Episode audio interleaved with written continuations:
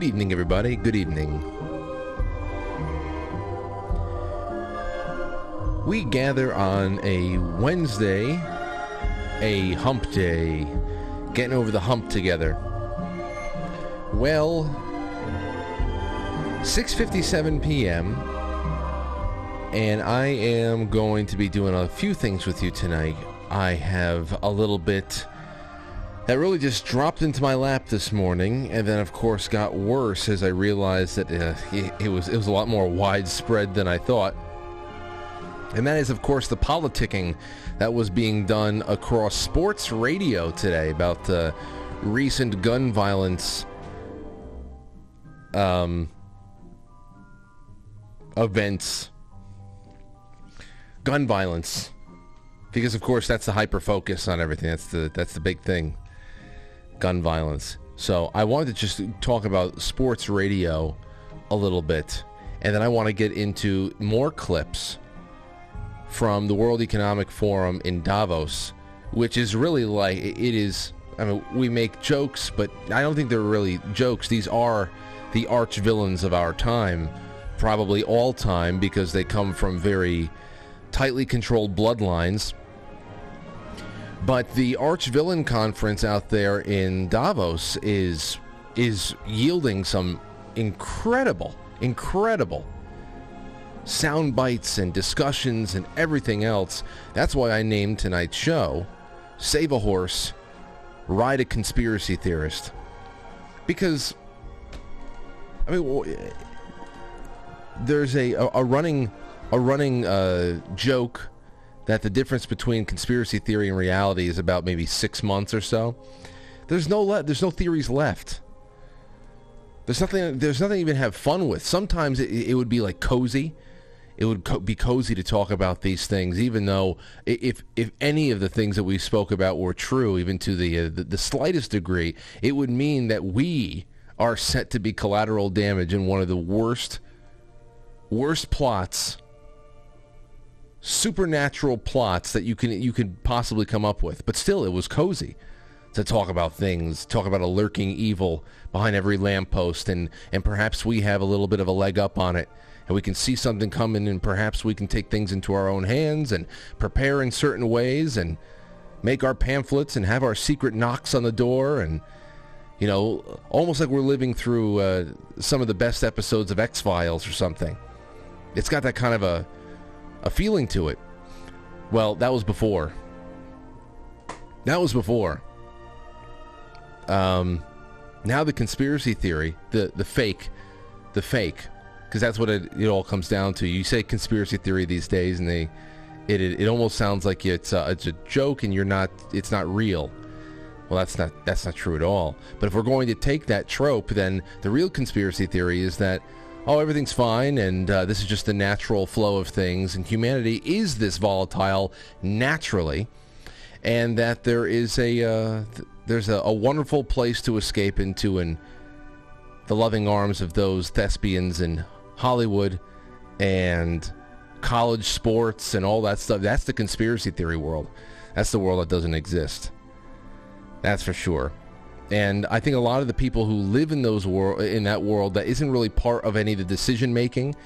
Um, that's where I think is really at the root of listening to some of these sports talk people and and uh, and and head coaches lay down commentary on what happened in Texas the other day because um, I mean their world is a fantasy.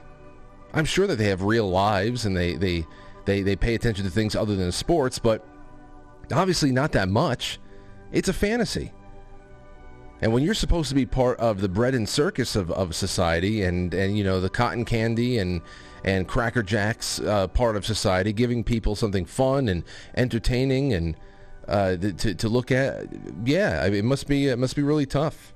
Must be really tough to come out of that bubble and then uh, and be emotional because we are all human, and that's what we're listening to now. We're listening to a lot of emotional people who are otherwise very ignorant, probably intelligent in their own right. I don't know any of them personally, but extremely ignorant. And we have to talk about that because this show has been about cultural commentary and all that other stuff since the beginning. So, welcome, ladies and gents. Welcome, welcome, welcome. Um, let me get to let me get to one thing real quick, and that is hold on. I'll put that on. I'll save that song for another day. That is this. I want as a part of my. As, uh, oh, actually, no, I forgot. Second half of the show tonight, Matteo Lundgren. You remember Matteo Lundgren? He came on with me and Rob a couple of months ago on a Thursday night to talk about cob therapy all natural living, talking about building things from the earth, and it's it's it's a, been a big part of people's people's uh, a- ambitious drive toward independence and off-grid living, and uh, and preparing for any kind of scenario that um, that would put anybody else that's in any way, shape, or form dependent on the system and all its subsidiary systems in really hard shape. Well, Matteo Lundgren is coming on in like the last half hour of the show tonight to talk about some events that he has coming up for anybody out there who is interested in furthering these uh, the interest that they have in all natural lifestyles and bringing that to the next level. So we got that. Also, remember all of the super chats uh, tonight from the Tipper stream. I got to get the the uh, link out there. In fact, what I got to do is I got to go buy a domain that I can forward this link to so it's not so long and ridiculous. That's what I'll do. But all the Tipper streams for this week are going to ouramazinggrace.net, the fund, the foundation set up by Mr. Scott Shara and his family in loving memory of their daughter Grace. We heard their story last week, heart wrenching, and uh, that's what this audience and myself are going to be doing to contribute to that. Aside from all all of the, the, I mean, this audience has already reached out to them and sent prayers and videos and so many other things. So it's been great. It's a great audience. And on that, real quick, anybody that is on Patreon as a spot. I have to put this out there because I don't expect anybody to really be watching any of their inboxes and stuff on Patreon or Subscribestar. I know a lot of you, if you see a show that you want to support, like this one, and you go and you you, you, you pledge one dollar a month, five dollars, ten dollars, and you just say, This is this is my contribution to new media and I love Frank's show and, and this is it. So you pledge and you walk away and you just expect that it's going to continue to contribute. Well, for some reason, Patreon in particular, because I don't have this problem anywhere else, Patreon in particular has uh, issues with people where they, they need to every once in a while I, I guess they need all their payment information updated like uh, expiration dates things like that. If cards do get changed out we don't have that problems anywhere else. But right now we have nearly 300 people who are in decline for really simple reasons like like I said expiration dates who probably think that they're still sponsoring the show. And I do my best to send out my own messages on Patreon because it's uh, I, obviously they they don't do notifications well.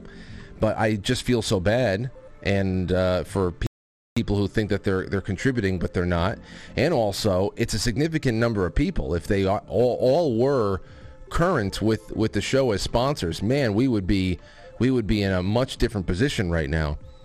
So um, I uh, I appreciate you all so much, and maybe consider moving over to Subscribestar or directly through QuiteFrankly.tv on the sponsor us section because we don't have those problems there. So just letting you know, letting you know. Thank you so much again and again. All right, here we go. One thing for the for the show tonight in the grab bag is this. I saw a Vice article Headline AI. AI inventing its own culture and passing it on to humans, sociologists find. I said, what could possibly be in this? Algorithms could increasingly influence human behavior and culture, even though we don't have a good understanding of how they interact with us or each other, because it's all subliminal. It's all subliminal search engine manipulation. You want to talk about how it, it, how it could affect political culture alone and voting habits. So I said, what are they going to uh, tip us off to tonight?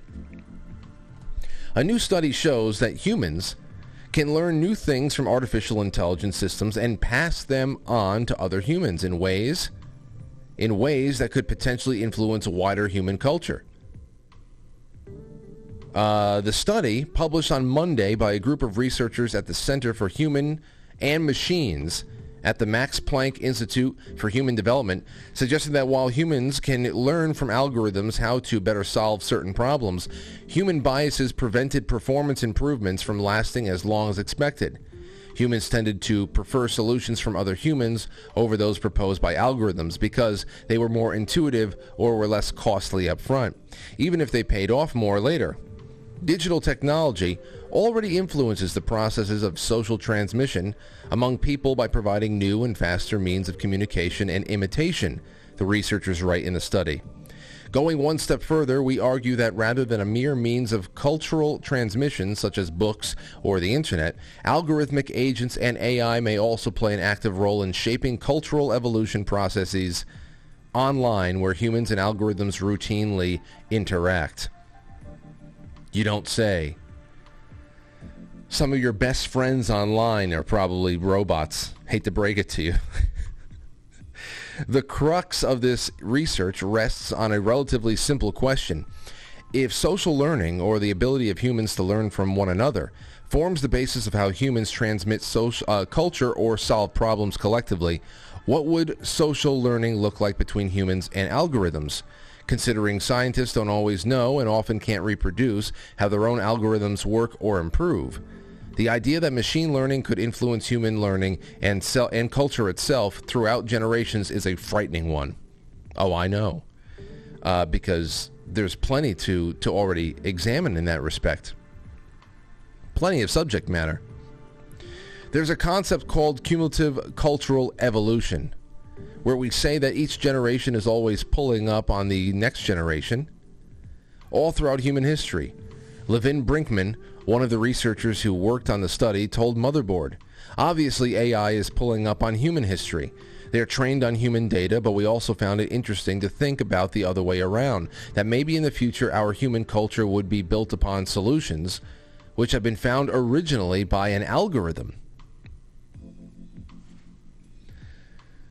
One early example cited in the research is uh, is Go, a Chinese strategy board game that saw an algorithm, AlphaGo, beat the human world champion Lee Sedol in 2016. AlphaGo made moves that were extremely unlikely to be made by human players and were learned via self-play instead of analyzing human gameplay data. The algorithm was made public in 2017, and such moves have become more common among human players, suggesting that a hybrid form of social learning between humans and algorithms was not only possible, but durable. Well, you know, that's the other thing here. Uh, I, I don't, I, that, in that respect, I don't know. A, uh, some kind of an artificial brain, something that's been programmed to play games and, and solve problems like that in a, in a strategic, like chess or something, to see all different types of possibilities play out at once and be able to calculate by by means of some kind of a supercomputer in milliseconds what we would have to really just sit back and be pensive about and look at and, and examine. I don't I don't see that as I mean I understand that they're they're giving us an example here, but we take examples and we take guidance from so many things when developing our own culture, for example. And if Rob uh, were here, he'd be able to attest to it and talk to it. And all the conversations we've had over the years, uh, learning about um, kung fu and martial arts from him, and we get to uh, talk about this stuff. But you know, to to see how human beings have, even through martial arts, which is very cultural, very ethnic uh, when you talk about kung fu and, and, Chinese culture, but how they have taken so much just from the mannerisms and the spirit of animals. So to be able to observe and learn and incorporate that into human interaction or uh, human um, uh, any kind of uh, human exercise mental spiritual physical development combat all that stuff we learn. I mean, yeah, we take, we observe, and we learn. So if if a computer is going to beat us with a move that we could not have conceived of in chess, then obviously we're going to okay, definitely, I'll I'll, I'll do that. I wouldn't say that would be a cultural shift, though. I I understand that if you have this technology that's being is increasingly harder and harder to, dis- to distinguish from human beings because we're doing less and less interacting face to face and more interacting screen to screen which at that point there's less to really go by as to whether or not you're actually dealing with a human entity then I can see how conversations um, humor uh, I don't know uh, other things uh, human events social commentary, whatever the hell it is, you can astroturf. You ask for This is what the FBI does already. They get into comment sections on social media platforms and they employ armies of bots or agents that pretty much astroturf in an overwhelming consensus on one subject or another, drawing conclusions and drawing one consensus, one conclusion to either um, uh, I don't know, um, dismiss any other conclusion to make it a little bit harder for people to voice alternative ideas or anything like that, or to just give people a starting point. So astroturfing goes on all the time. I can I can definitely see how that would influence culture because it already has. It already has. Um, but then again, there's this is only the start of it still. It's it's in its infancy, even though we've been around this for a couple of decades already. It's still in its infancy. One more paragraph since it's already 7:15. This is all we had for this. Uh, we already know uh, that algorithms can do and uh, can and do uh, significantly affect humans. They're not only used to control workers and citizens in physical workplaces, but also control workers on digital platforms and influence the behavior of individuals who use them. Even studies of algorithms have previewed the worrying case uh, with which these systems can be used to dabble in phrenology and uh, physiognomy a federal review of facial recognition algorithms in 2019 found that they were rife with racial biases. Uh, one 2020 Nature paper used machine learning to track historical changes and how trustworthiness has been depicted in portraits, but created diagrams undistinguishable, indistinguishable from well-known phrenology booklets and offered universal conclusions from a dataset limited to European portraits of wealthy subjects. Yeah, and some of those um, some of those those face ID technologies in in China, um, they they they couldn't distinguish between faces, and they, they start crying that the telephones were racist because everybody's face was opening up everybody's face.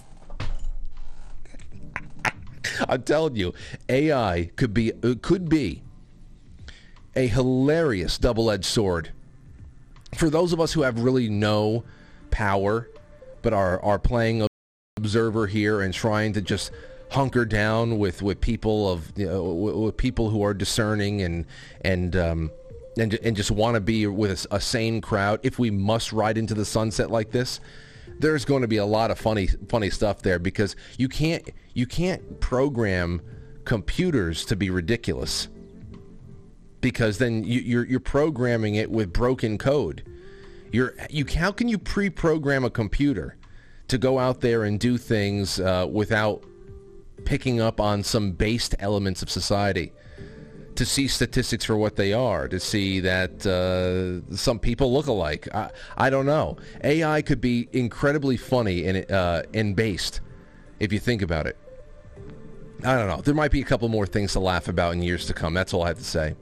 But uh, we spoke about this before. I'm sure it'll come up again. In fact, some of the subjects of tonight's show, the arch villains at Davos, they sp- they speak very highly of some of the technology that will make this article really, really elevate to its scariest level of fruition. And what what do I mean by that?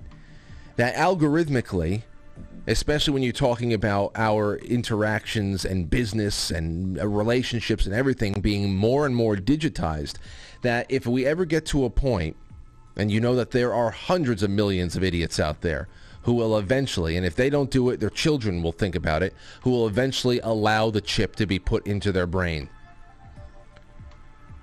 Okay? Once, once that interface, which right now, for the most part, even though we're still addicted to it, it's in our palm, we can put it down, we can walk away. But once that interface, which is already changing the way we see the world because of the way that the internet is set up and stacked against us, once that is married to our brains and every thought you have comes with a fact check from Google, holy hell, it's the end of humanity because it's the end of all ob- objectivity and it's the end of all hope for truly independent thought. So yeah, it's a it's a pretty horrifying proposition. So we will be right back. Don't go anywhere. Share the show far and wide. If you don't share it, ain't nobody going to see it. Share it everywhere. Whether you're watching this live or on demand, we will be right back. Thank you for everything.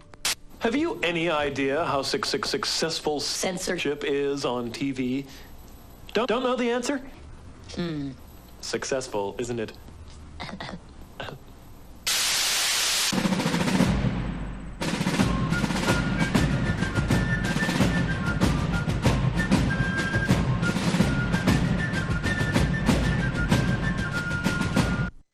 let one ant stand up to us, then they all might stand up.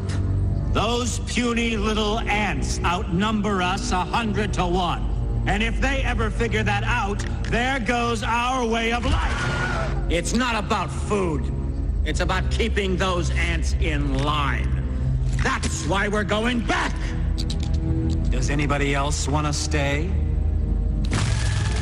Let's ride!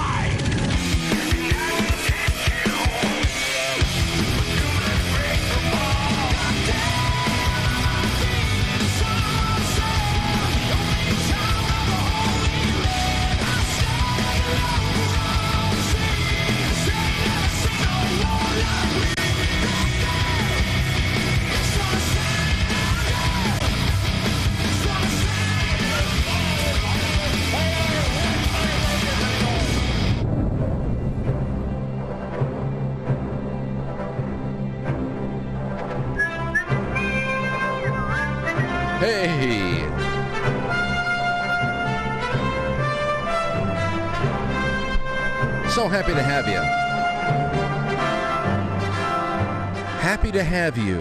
Every day is a build up to this. Every day, every work day is a build up to 7 o'clock for me. And then afterwards, oh man, I got home last night. I got home. I got home last night, and I told Lauren uh, we have to talk about this maybe later on in the week because I'll give people a couple, a couple extra days to watch it. But we watched the mid-season finale. Yeah, that's a thing now. No show out there just gives you a final season anymore. Or, or, a final, yeah, nobody gives you a, a final season to end a series anymore. If a series is coming to an end and they're doing the final season, they break up the final season into two halves and they separate it by months. Just do two last seasons. So last night was the mid. Oh, Monday was the mid season finale for Better Call Saul, and oh my god, just uh, I I knew something like that was coming. Uh, I'm I can't say anything because it's only 48 hours old. I'm gonna, I I don't want to spoil it. We'll do it later on in the week. That's another important part of the show, talking about uh, movies and um, and things you've watched and and music and all of that.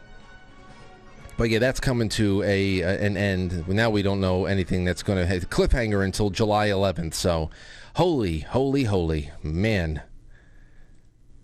kind of bottomed me out last night. But anyway, this morning was very nice. Woke up this morning and went and grabbed my wife and grabbed my daughter and put them into the car I, I walk out with both of them uh, in one in each arm. I actually carry them both out.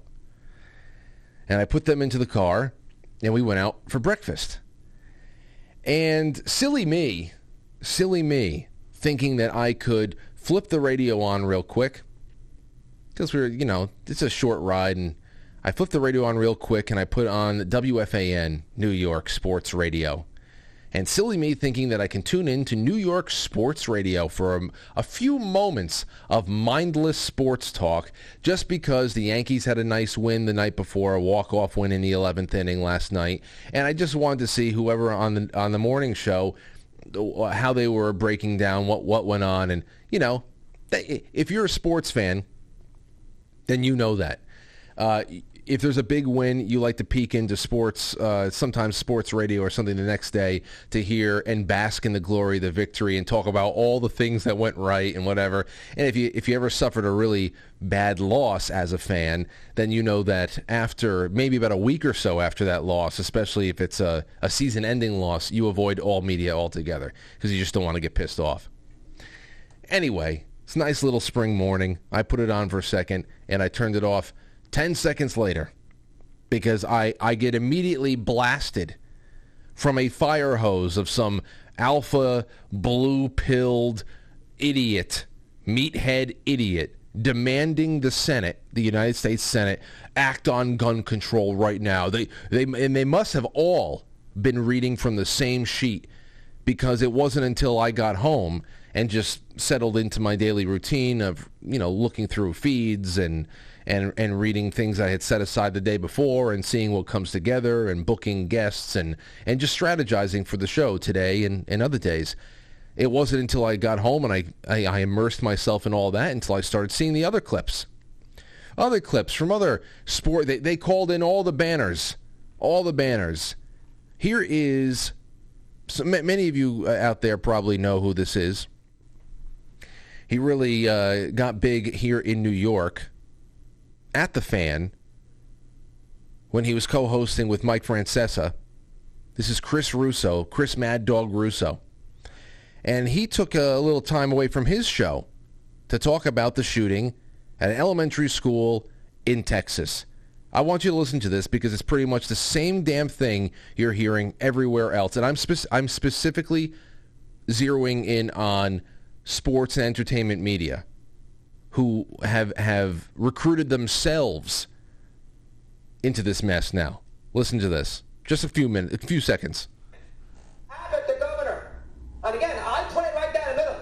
Cruz, that senator, and how about the representative of that community that were in, in West San Antonio and West in West Texas? They all voted no on gun control deals in March. They voted no on it. And then Abbott yesterday gives me this big deal about how we're heartbroken. We had a chance to do something about it, you did nothing. What what what would have been done? You you mumbling, drooling idiot. He he he. Listen, I, I, I was a fan a fan of his for a long time. I, I just don't watch him. You know, I, I, don't watch him. I know he's out there. This doesn't make me not a fan. He's just an emotional, ignorant man. That's just really what this is.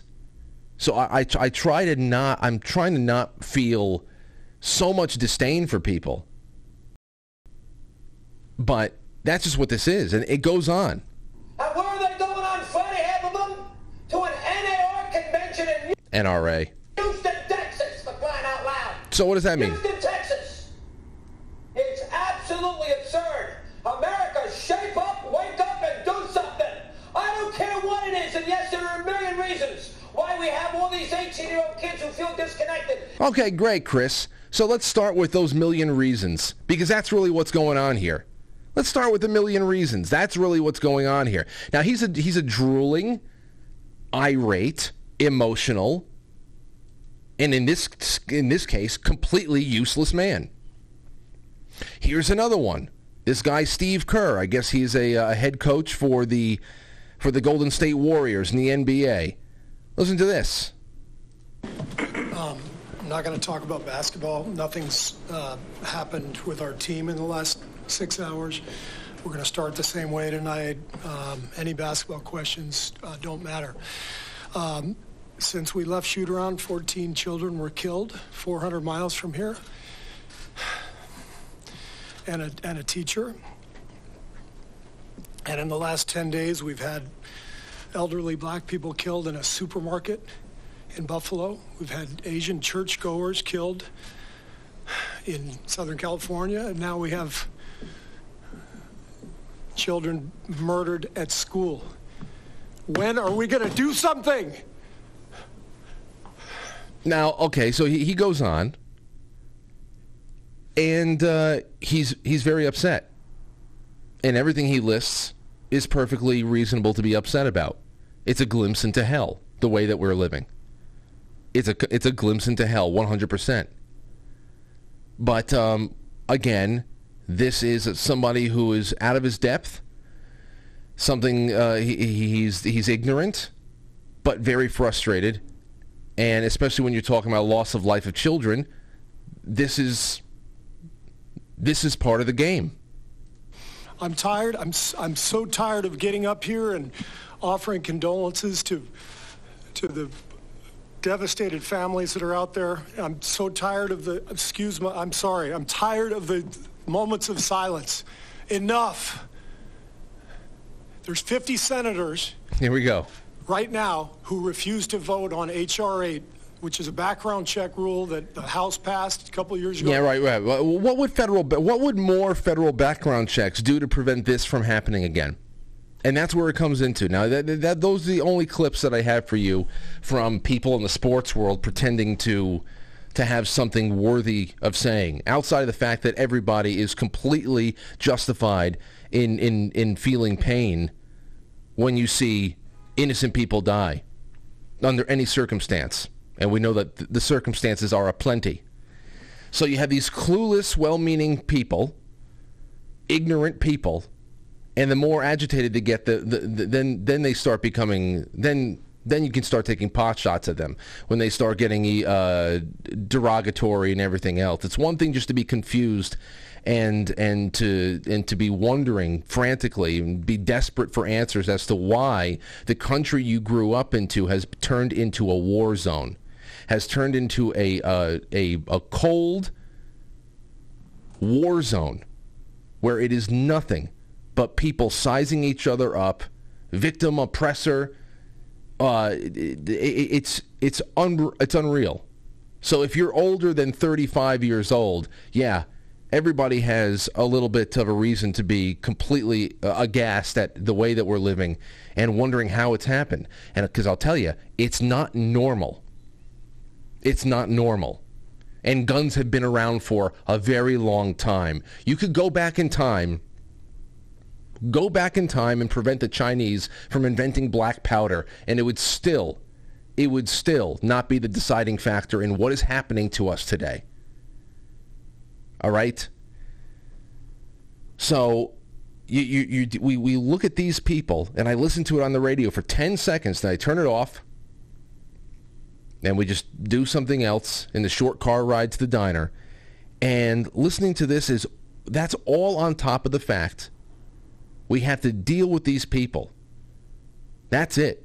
Dealing with people like Steve Kerr and and Chris Russo and whoever the hell was on the fan this morning, that is a burden that is exclusively ours. That's on top of the fact that humanity is is under full on attack and that children are once again the main targets there. You know, if they're not being aborted, or trafficked or having their brains turned to mashed potatoes by gender bending Marxists in school, then they're being mowed down by psychopaths and used to discourage the only thing that we have for protection, and that is ourselves. That's ourselves. And these people like Chris Russo, they think they're helping, but they're not, and they're, they're just they're just frustrated and horrified, and like I said before, rightfully so, because this is a vision of hell. But we we ha- we have the added burden of having to live around people who are just playing hot potato with the news cycle, and it, it's constantly we're constantly listening to these people purity test each other to see how well within the bounds of acceptable opinion they can express themselves. That's all we that that is our added burden there. And it's it's incredible again, even though we talk about it all the time, it doesn't get any less incredible. The seamless flow from COVID to shilling for proxy wars that they have no clue how it all got started to abortion again and, and, and, and, and wearing the pussy hats to guns this seamless flow. It's like watching the tides come in and out. You can set your watch to it. Seamless flow.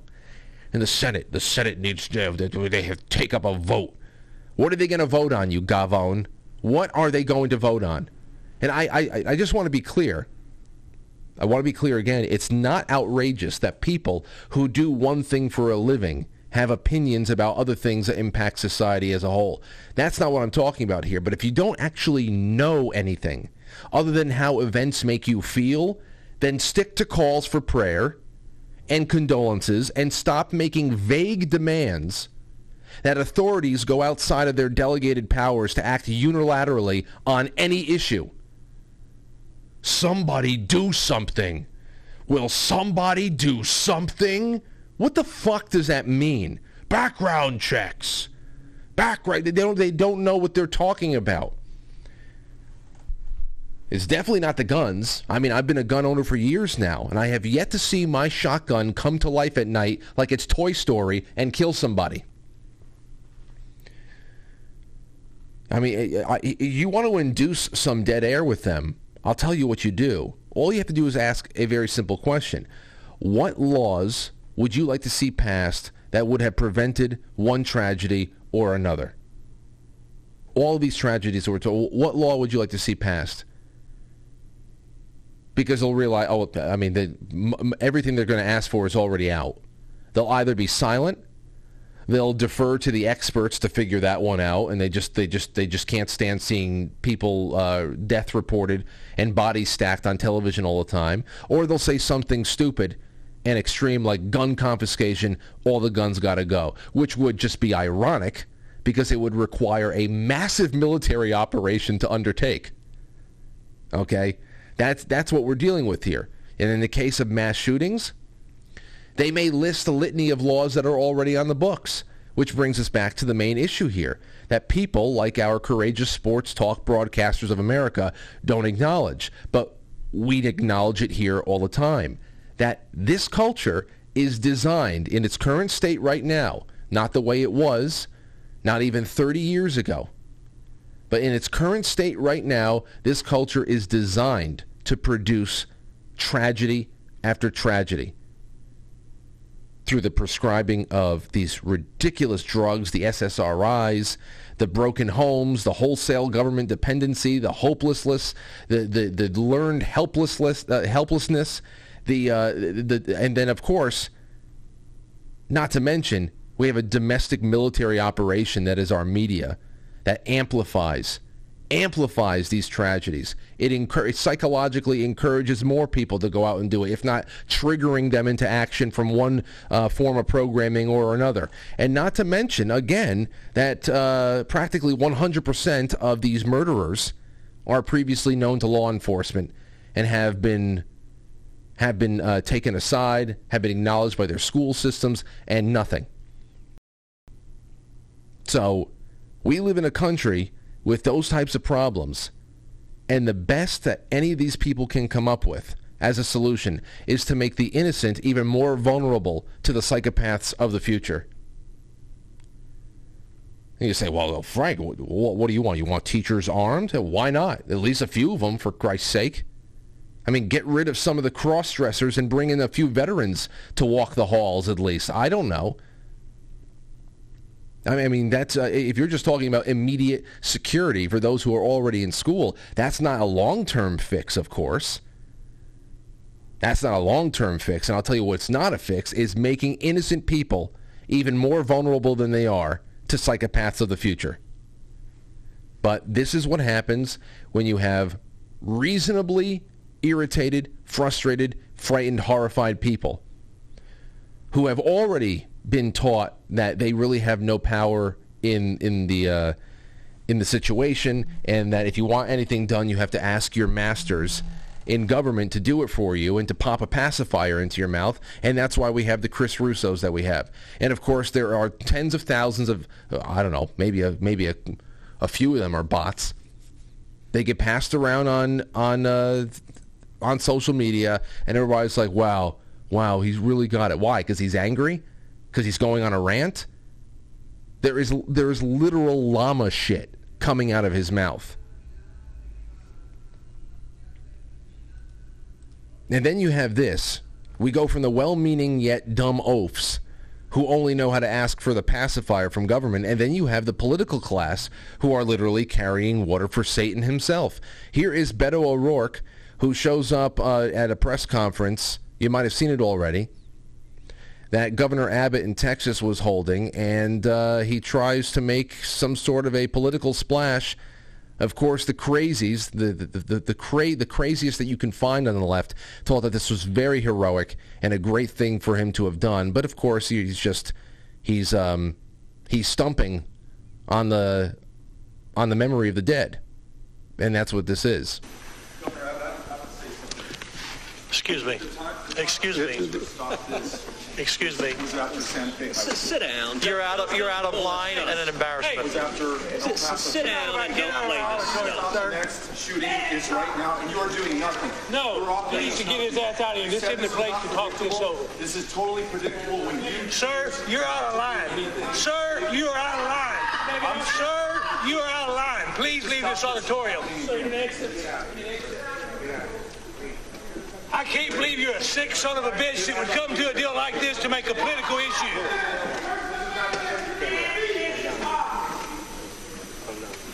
There you go. That's how you launch a campaign. That's how you launch a campaign. You just wait around because, like I said, it's a society that will always produce tragedies that can then be turned into political or converted into political wedge issues or based on political wedge issues, and then you do that. You do that like that that that goofy, lanky, dumb bastard. That dumb bastard. That son of a motherless goat. Beto O'Rourke. What a dumb bastard. Uh, I saw Rich Baris retweet this this uh, this little uh, thought from one Rabbi Yaakov Menken, who said the same people who are calling for America to ban legal guns and rely on police today are the people who issued calls to defund the police in 2020 and insisted on keeping the border porous for illegal gun imports in 2021. Do you find this troubling? Everybody should. Everybody should. And I think the most troubling thing about it is that even though this is very real and it's very it's all on the books and this is what we're dealing with, you're not going to make any kind of headway with them. I mean that, that's why we're I don't um, I'm just laying down this for sake of conversation here, but there's not going to be very many um, opinions swayed. It is what it is. Certainly not talking about the details of this latest incident in, in Texas, because what's the point? By the time we digest it all, something else is going to happen. If, of course, that is that is the time in the cycle of the tides where we're talking about that again. It might be hurricane season by that time. You know, uh, before you know it, it'll be September. Then we're going to be talking about climate change and Gaia again. How we've upset Gaia with our voting habits. So that's what we have on that respect. Now I want to jump over to the World Economic Forum because this is these clips I'm going to play for you right now are just incredible. Just incredible. The first one I have for you over here is Susan Wojcicki. I think that's her name. Of YouTube, the CEO of YouTube, sister of the bloodsucker at 23andMe. Well, uh, she wanted to throw in her two cents as far as uh, w- how YouTube is contributing to the fighting of the information war. Here you go. A lot, lot of talk about censorship here. What we're really seeing in this conflict is that information does play a key role, that there can information can be weaponized, and that's why we wanted to focus so much on, on making sure that we both have the right policies and the enforcement associated with that. The reason we are still serving in Russia, and we believe that that is important, is that we're able to, to deliver independent news into Russia. Oh, that's right. So she, she's there. Yeah, that's right. We're, YouTube is the saving grace of Russia. Don't you know? But but she's talking to the, the echo chamber of echo chambers. So that's just a little bit on that. Now we have this woman, Julie Inman. She's from Australia, so you know she's smart. She tells the WEF attendees that we need to recalibrate what we think about freedom of speech due to polarization.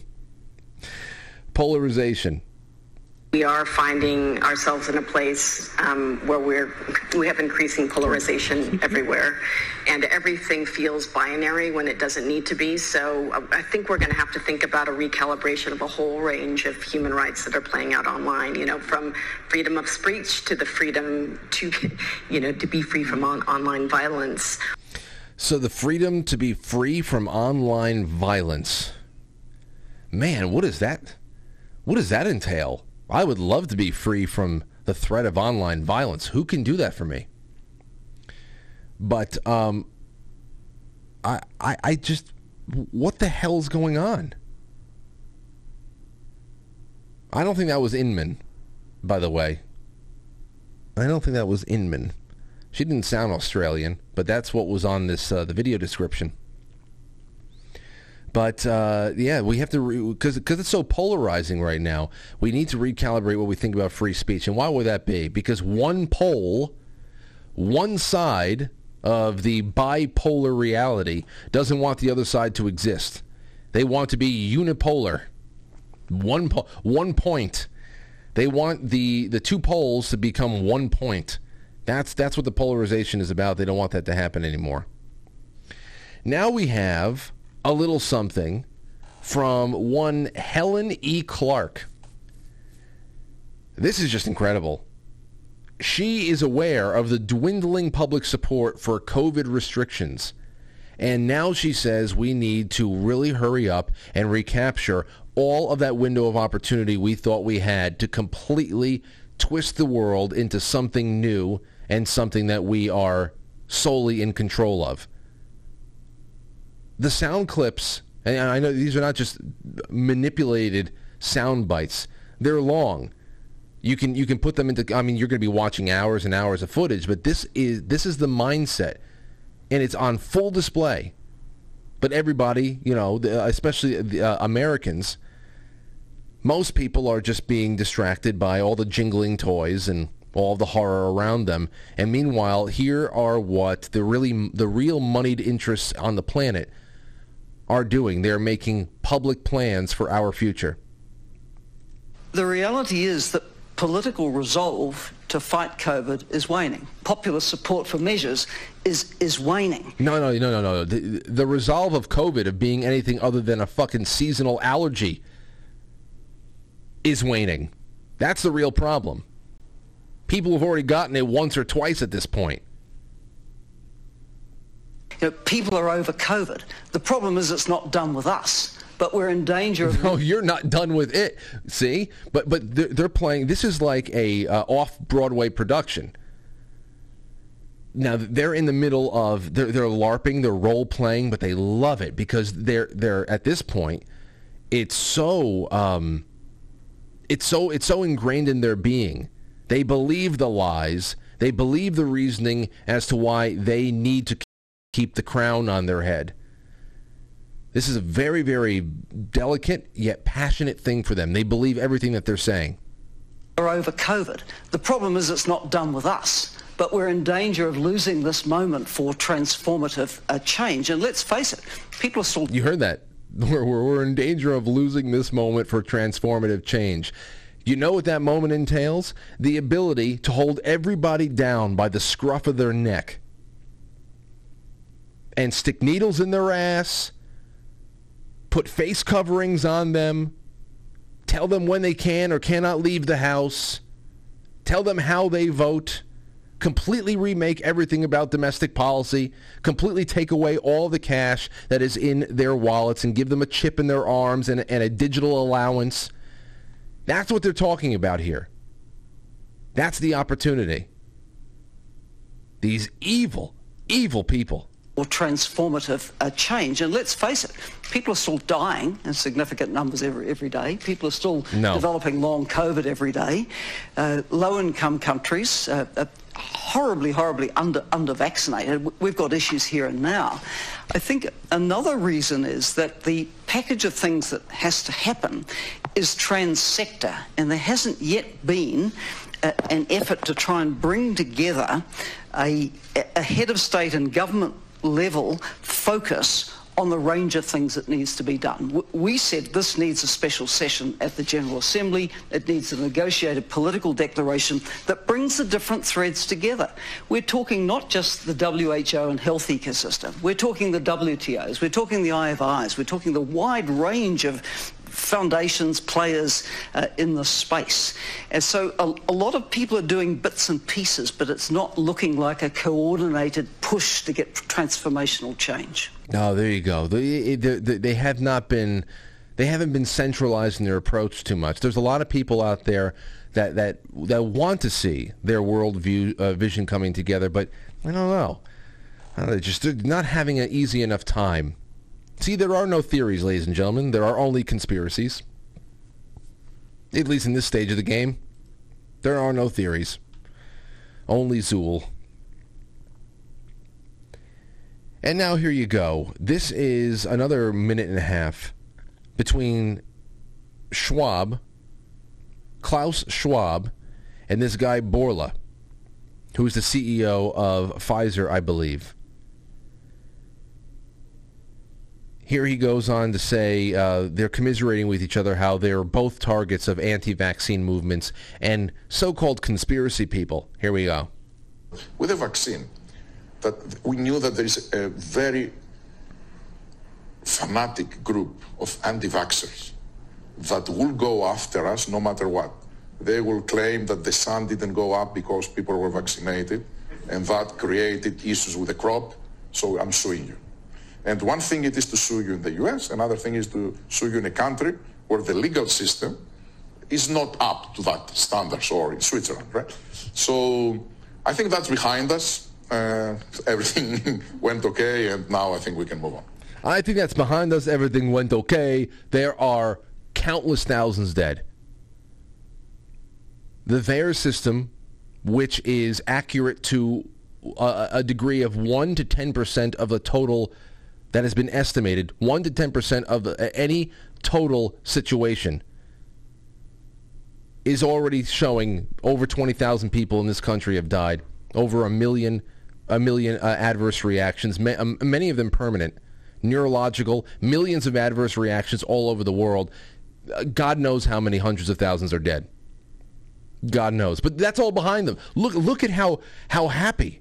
How happy. That's all behind them. We can move on now.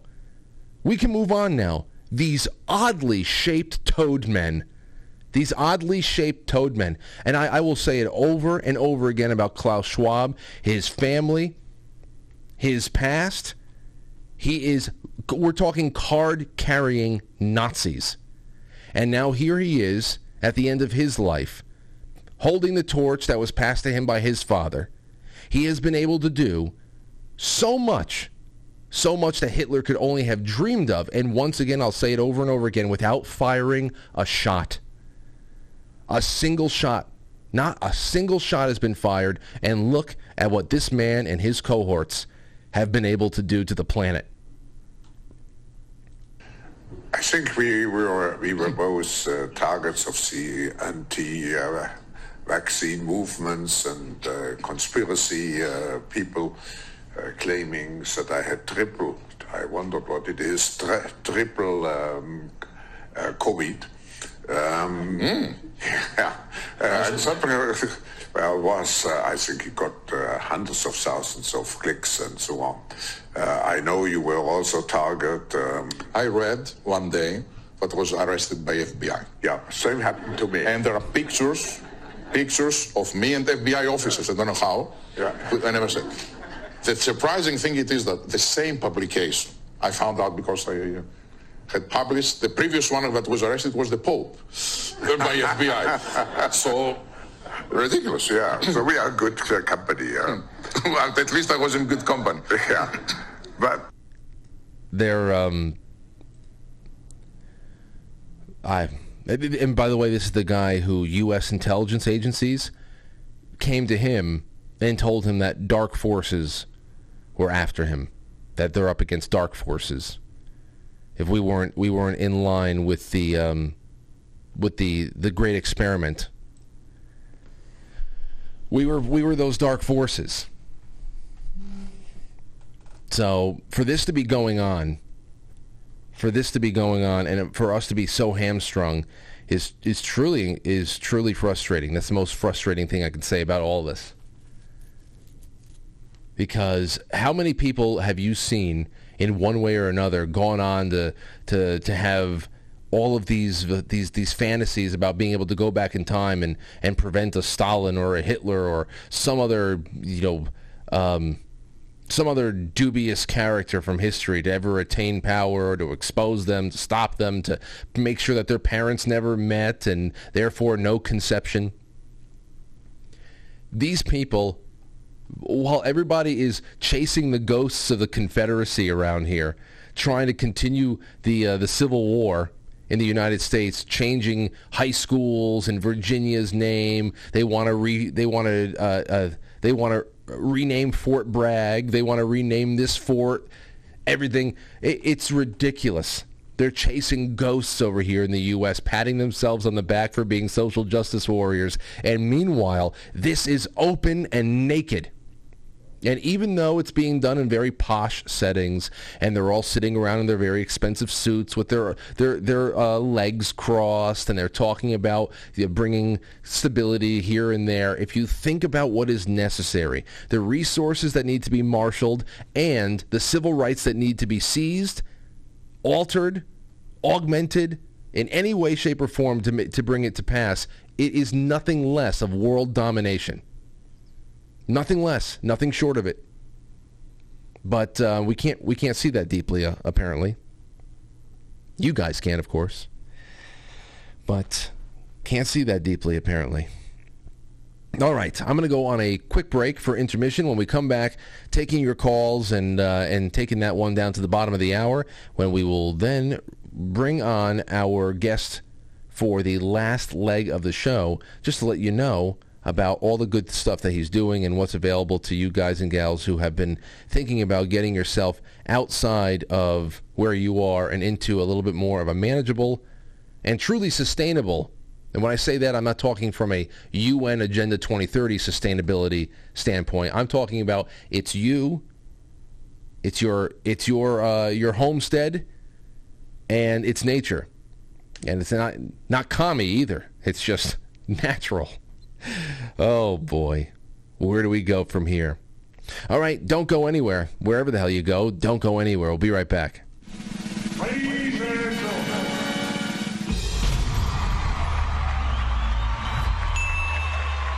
Welcome to intermission. We'll, we'll be right back.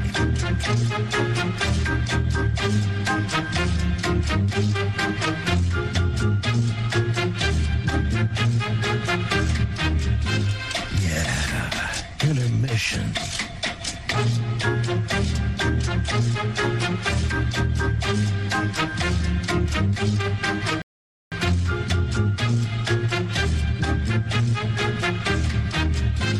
Yeah, intermission.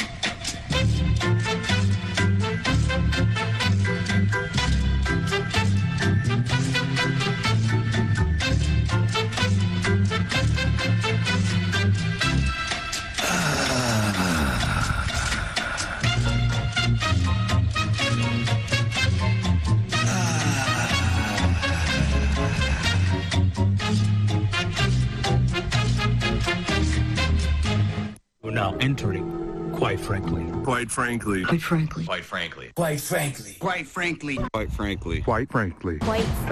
Quite frankly. Quite frankly. Quite frankly. Quite frankly. Quite frankly. Quite frankly. Quite frankly. Quite frankly. Quite frankly. Quite frankly. Quite frankly. Uh, quite frankly. Quite frankly. We all support quite frankly. Not quite. Let's go, Brandon. I agree. Quite frankly, in Roma, Italia. Quite frankly, you going on Frank's show tonight? I really like you. You're very smart. So everybody watch. Quite frankly, with Frank.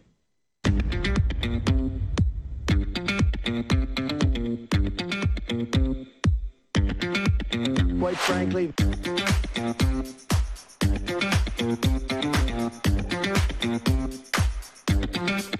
How dare you?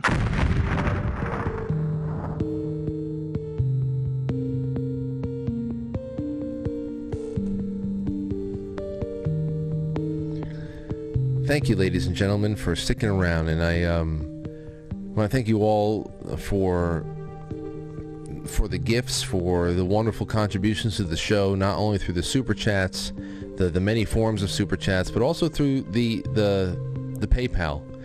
I love writing back to everybody individually. I love these exchanges, and um, it just feeds me. It really feeds the soul, the the kindness, the generosity. So thank you all for that. And also remember, it's so important, as you know, to and support independent media that you enjoy, no matter who it is. So at the bare minimum, please remember to go onto iTunes and give this show five stars, to leave a nice review there, to share it around. We're on Spotify as well. You can get everything else you need at quitefrankly.tv, especially on the sponsor us section where you can weigh out all of your options to contribute to the bottom line here. And I have slots open that have uh, that have just opened up after a, a while for pen pals, for postcard sponsors. I just got a new pen pal the other day. Can't wait to write them their first letter. Uh, po- uh, Polaroid sponsors and many more on Subscribestar especially. Going to start pushing that a little bit more than others. But um, also on quite quitefrankly.tv that you can subscribe directly through there monthly. And that's for that's for people who really just you, you, get some perks there, but not specialty perks because the platform doesn't support it like others. So everybody that subscribes through quitefrankly.tv gets a email of a weekly link to the Sunday stream for sponsors. It's an unlisted link. It's a nice little private gathering that we do on Sunday afternoons. It's a lot of fun. And then there's also priority messaging. You can email me anytime. I'll follow you back on Twitter if you have that, or, you know, I guess I can follow people back on other places that they're on. So it's a follow back. But the uh, open line of communication and the Sunday streams is a base minimum for everybody. So thank you all for that. And we have great merchandise. There's a P.O. box up there. I love doing unwrappings and things unboxings, they call that. So, good stuff. Good stuff. Thank you all so much. All right, what do I have? What do I have in the super chats? Let's go into that and I will take some calls. 914-595-6953 or you can jump into the Discord. Love to hear what you have coming up. Also, another really quick thing quite frankly, TV after hours programming is tonight at 9 o'clock. It is Rabbit Hole Wednesdays, and I just got sent this missive. Frank, Rabbit Hole Wednesday tonight, a ridiculous collection of UFO videos, some silly, fake ones, but some pretty compelling ones, followed by a short documentary or presentation in the late, in the late night portion that is sure to be quite trippy. Only on quitefrankly.tv. That came right from Abe and the producers at quitefrankly.tv. So if you're not watching there right now, make sure to switch over to there when this show concludes in an hour from now because it's Rabbit Hole Wednesdays. Everybody loves to go down a rabbit hole, don't they? All right, all right. Into our super chats. Now, all these right here will go to, that I'm about to read from, are going to go to ouramazinggrace.net. Doc Keck says identity can only happen in relation to something else because at minimum there is the identifier and the identified. Self-defined identity is an oxymoron even more so when required of a child. Jesse James says, Frank, please accept this gift for Amazing Grace and her foundation from the Dangerous Info podcast family. Jesse James. Thank you so much, Jesse for not only being a supporter of um, this week's initiative for Amazing Grace, but also a supporter of the show for years. And always, as always, good luck to Dangerous Info. Okay, so I had a couple last night that I was not able to read because I had to run out to band practice. Natalie J said, Frank, would you ever be open to talking about a missing persons case? We have compelling local story, and the state of Washington might be to blame. Well, I mean, you can send me anything you have on that, Natalie. Is it something that you you'd like to kick over to the Zells? But you can email me, uh, send me any any published stories and, and whatnot. That would be interesting. Um, One Way Mel, thank you. All she said was grace. And then Lenny Kinney says for grace. One love, Lynn. So that's going to be a nice gift when we do give it. On to Rumble, PDR 111. Very, very generous. Thank you so much, PDR, for the rant.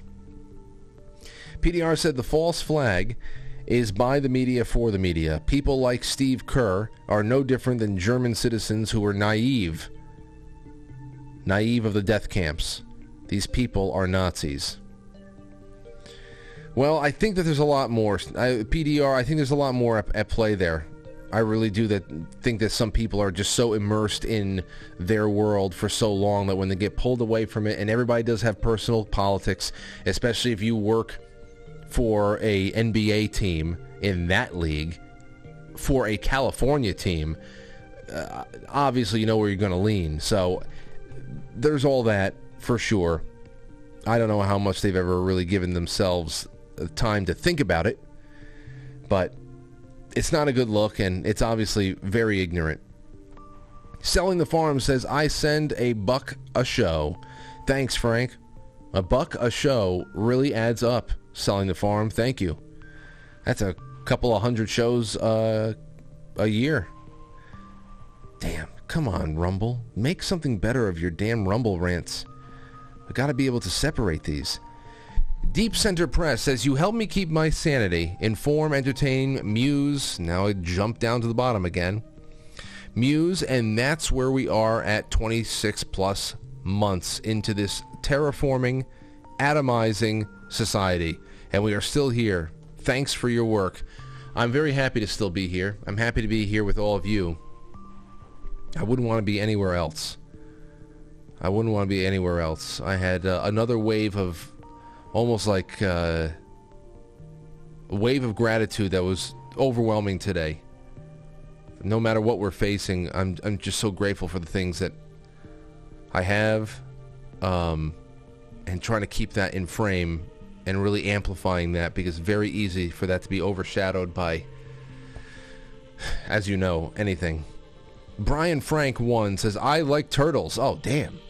He also says everyone needs the four G's God, guns, gold, and grub. Well, thankfully, I have a little bit of all that. And you can get grub from uh, BlueMonsterPrep.com. I cannot bring you God, but uh, he's there. Guns, I, I do not sell, sell, but I will, hopefully, I have to get on the phone with a contact that was given to me by Charlie Robinson. I think I should have a physical gold and silver sponsor soon that that may be really interesting. So I, will talk to you guys and gals about that because I would love to be able to have that as a resource, even for myself. I love I love buying from people that I know, and um, and there you have it. Nice group hanging out on Rokfin. No tips over there. So I just want to thank you all in general. I'll move on to the foxhole. Let's we'll take some calls after that. Let's see here. Going to the top. Going to the top. CB Joey says, gotta go to bed. Well, sweet dreams, CB. But I need to drop some pills before bed for Grace. Well, thank you, but how am I going to... Uh, well, CB, I, I hate to, to do this to you, but I don't know how I could get everything you have sent tonight separated from everybody else on Foxhole and calculated and because you know a, a, pill is not a dollar. There's some kind of an exchange rate there. That's why i was having everything for grace be on the TipeeeStream link. Um so if, if you can match that in the TipeeeStream if you really wanted to send to our amazing grace that that would really be wonderful because i don't know uh I don't want to start splitting up all the other platforms because it's going to create extra work for me. I just really want to concentrate on that one thing. But thank you either way for your generosity. And CB Joey sent cans and cookies and damn, I okay, well maybe somebody can help me tally that up. I don't know. But everybody else, please don't do that. Witchy Poo Cookie fight? Oh yeah, start one of those up. Swickly says isolation is a killer. The opposite of love is not hate. It's the void of attention. The void of attention. Swickley also says the shooting is controlled operation. Ask me how I know. Well, I'm streaming on YouTube tonight, so I'm not going to ask you that. Sean Joe, thank you. Witchy Poo again. Squickly says these people are cartoons. They love to WEF or whiff their own farts. WEF. I get you. What else do we have? Don, uh, Born Deplorable 7684. A storm is a brewing, Frank. Now, Born Deplorable, everybody, if you, you don't remember, this was either last year or the year before. He called into the show on a Saturday night, and he was the one that brewed a very special Dirty Boys um, beer. No, wait, wait, wait. Is Dirty Boys now? What was it for? Either way, he brewed a very special beer for Quite Frankly. I think it was the Dirty Boys. But there is a new beer being brewed. Unfortunately, he does not have the ability to ship over state lines to people who want to partake in this. And of course, it's a whole other licensing thing when you're selling alcohol. But there is something else he's brewing. Very interesting recipe. I'm not a beer drinker, but when it's this personal, I will down the bottle. I'll find a way to do it, even if I purge myself later. But Born Deplorable, I'm sure he'll be jumping in on a, on a uh, Saturday night show sometime soon hopefully I can get some of the guys over again. It's uh, very, very seldom I see anybody anymore. All right, let's go. 850, you're on the air. Who's this? Hi, Frank. This is Kelly. Kelly, welcome. Well, uh, you just got me in the feels. I'm sitting here on the couch with my cat and my dog, and you just talked about that overwhelming sense of gratitude. And I've been having that so much lately, and you just I don't know. You made me all teary eyed. You just like spoke straight to my heart, and I just wanted to call in. It comes over you, and it just it holds on to you for a little while there. And I think that the worst part about it is um, not knowing how to make it last all day. You just want to hold on to it. And but I, am happy that it, uh, it, it sneaks up and bites me in the ass. Though it's it's great to have had it yeah. than not to have at all. I know, and let me just tell you this real quick. So my husband and I, who he's actually out of town tonight, he's a Marine, and he and I, we just love your show. But I keep having this scene in my head that comes over all the time. That final scene in The Grinch, when the Grinch tried to steal everyone's joy, and it just didn't matter. At the end of the day, it was all about love and the people around you that make you happy, and that's what I try to focus on. Yeah, so thank you. Well, well, thank you, uh, and and thank you to your husband. Hold first of all, let me let me add you again. What, what do you want to be added as in the Skype? Oh, okay. Uh, well, you can put me down as Sion Farm. How's that? What, uh, what farm? Sion? Yes, Sion, and we live here in Tallahassee, Florida, but we're actually from New England, and we're just, you know, it's a it's a little shout out to New England. It's a family name. Beautiful, Sion Farm. Well, I, I got to thank you, and I think that it was I think that it was around Christmas time.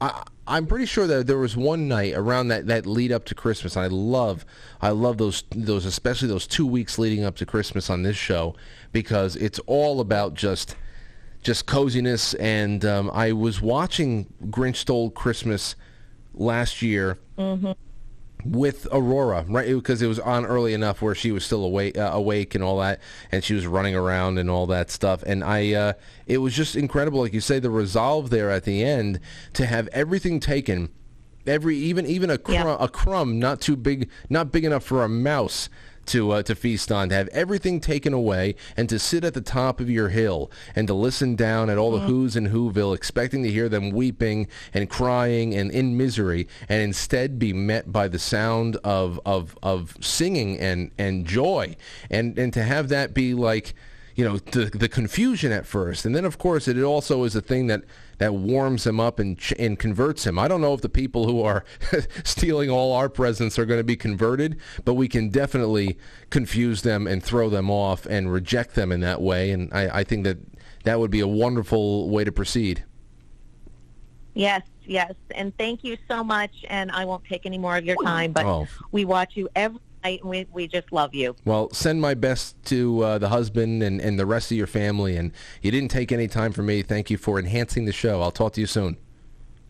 Okay, take care. Bye bye. Bye bye. Sion Farm. Sion Farm, ladies and gentlemen. We have another super chat or a rumble rant here. Says, Love to you and your family, Frank. It's always a pleasure to listen to your calm demeanor every night. That's from Live Free or Die 1776. You know, I have been pretty calm. I, I, I, I still, I'm, I'm not, I'm, I can be pretty rude.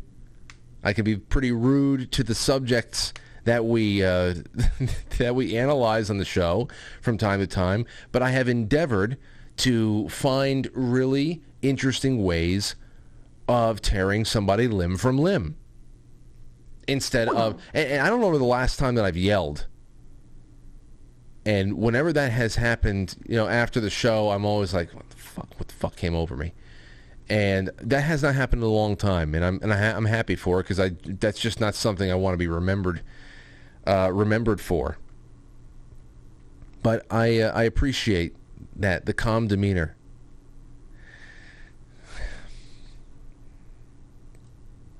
You're walking the tightrope. You have to be calm. 914-595-6953 914-595-6953 you know i just got a call. Damn it. I missed a call. Hold on.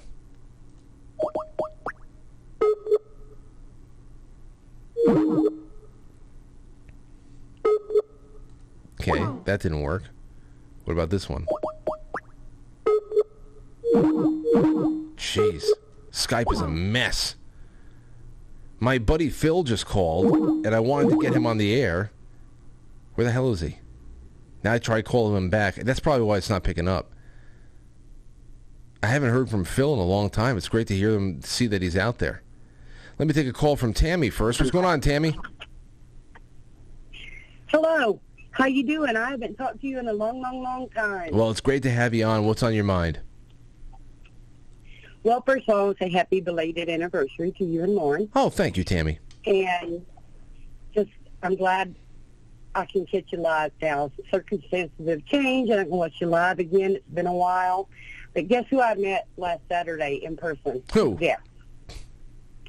I met in person uh, John Paul Mac Isaac. He's a computer store owner Okay.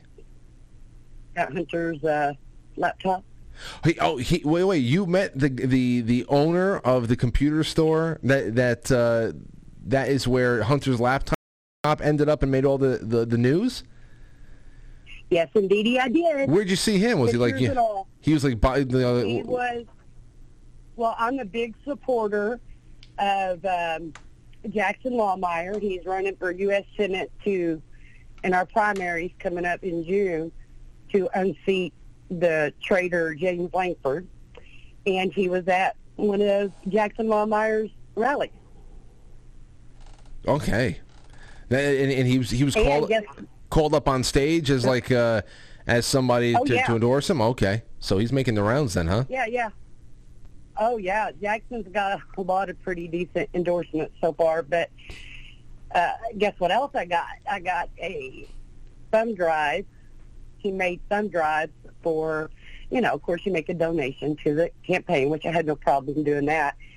Uh, a thumb drive of the data and stuff from that laptop, minus all the pornographic stuff. Nobody wants to see that, but emails, text messages, things like that. So that's an that's an interesting perk right there, Tammy. That's that really is. Like, you can imagine imagine being able to, to raise funds and say, hey, listen, if you if you subscribe to my work here, I will give you a a cloned version of Hunter laptops. Yes. oh, And there's a lot of stuff on there too. I started looking. I'm like, boy, I'm tired. I can't. I, there's a lot. There's a Yeah, lot there. your eyes will go crossed, and by the time you get through all of it, five other crimes against humanity will have already been committed by his family. So that, that that's gonna be that's Right. they they like making their crimes old news really quick with new crimes, so that you don't know which one to concentrate on. right. But, but Right. Tammy, thank you for the call. I have to take a few more before I get my guest on at the end of the uh, hour.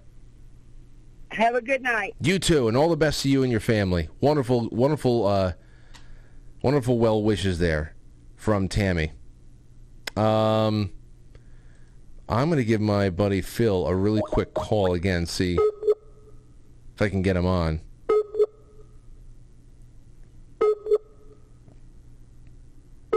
No.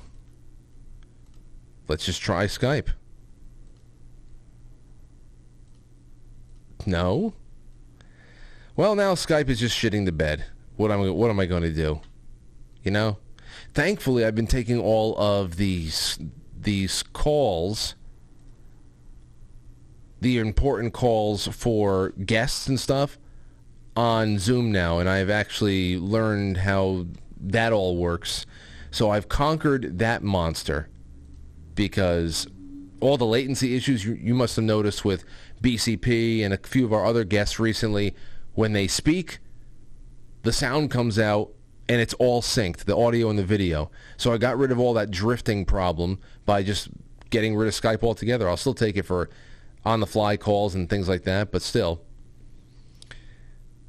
All right, well, now nobody's calls are coming through on Skype, so I'm just going to bounce away from that. Let me take a call in uh, on Discord. I see Albert is hanging out. Albert, go ahead. What's on your mind tonight? Go ahead, Albert. Yo. How's it going, Frank? Oh, it's going. It's great to hear from you. What's on your mind? Oh, the goldfish bowls are on my mind, but you know, you know what I'm talking about? Yes. That's awesome. I, I, I don't you know. Oh, I don't know. Like one, one trip around the goldfish bowl, and that's as long as your memory goes. No, no. Well, yeah, that that works too. But I'm talking about the goldfish bowls you were talking about the other night, because you know all that water out in space. oh yeah. Oh yes, yes. I was waiting. I was waiting. I said, you know, I, I didn't even think that you were going to call in to talk about that, but uh, oh, come on, that, that's so hilarious, dude. It's like, yes, if the astronauts keep having, there, there must be just problems with, you know, keeping the, But that shit fastened together in wait, the pool. Wait, wait, wait, wait. It always. Oh, oh. So you're you're saying that it's not. They didn't actually get through the firmament into the ocean of space. This was all just stuff that was filmed in a pool in Nevada somewhere. Absolutely. Okay, so you, there's no way. There's no way to actually get into the ocean above. How, how how do you? Well, not as far as we know, but I mean, there's a there's ways to get in the NASA diving pool, you know, and it's Oh, funny they have all those bubbles in the videos, and and the astronauts' helmets keep filling with uh, water. So now, what is it? Is it they're saying that oh, they went through the firmament and space is actually water and it's filling the? When when does it end? isn't- dude? isn't this that- is such isn't- a bad Disney movie? But isn't that what you said? Because because you sent me a video once with the that there was an underwater uh, an ocean under the ocean. And that there, was, there was almost like uh, it, it was too this there was a divider that was too buoyant to get through it, but you saw that there was another ocean under the ocean. So Right, and then the guy that discovered that and was like on tour, uh, I don't know his name off the top of my head. You know, he accidentally died in a helicopter accident shortly thereafter. So, you know how that goes. I mean, you know, it's it's like I like I've said for years, ever since you've known me. You know, flat Earth cures everything. It just literally cures everything. How? Because that's the biggest lie. And once people figure that out, well, it's going to be a lot different than the election. But until then, you know, astronauts have helmets filling with water in space, and, you know, rocket propulsion is still impossible in a vacuum. But, you know, it, it keeps people happy. So other than that, I mean, everything's going great. Um, you know, as far as like the food prices and all that. That just, you know, a time in our life. What's a great book to describe that, you know? Tale of Two Cities. It was the best of times, it was the worst of times. Right. But it was our time. It was and, ours. And, and I'm I'm kind of enjoying our time. And this one guy I listened to at like seven and nine once said, you know, somebody was having fun in the dark ages. That's still one of my great favorite quotes. Yeah, the, the, the, Dark Ages was somebody's good old days. We've got to make That's this. right. We've got to make this our good old days. I mean, that's just it. I mean, it. it, it Well, it's ma- all we have. it's all we have. It really is. So that's what I, I, I try to I try to make a, a focus of. So you definitely helped that along, Albert. I thank you again for the call. My pleasure. Enjoy your evening, my friend. All right, be well. There you go. That is Albert. I just dropped him into the international line so he can terrorize somebody from Belgium if they show up. And uh, yeah, I don't know. Whatever. I l- listen. Listen. There, there's a lot of people out there um, who go very, very it, with the whole flat Earth or whatever the shape of the Earth is and all that.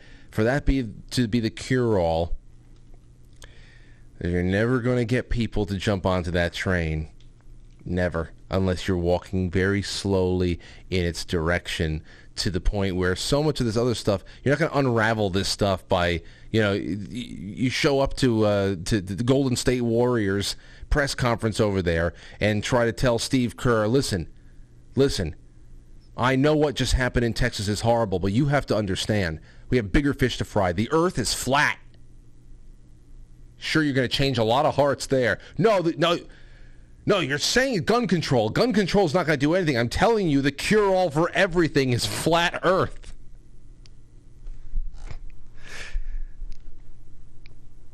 It'll make sense one day. It'll make sense one day. Uh, good thing, uh, good thing though. I just want to put that out there. A little bit of uh, light entertainment for Albert. I, I'm going to be bringing my good buddy Max. Max and Caparado is coming back on the show soon, and he is a uh, he's a scientist. He is an astronomer. He's actually bu- he's building a rocket.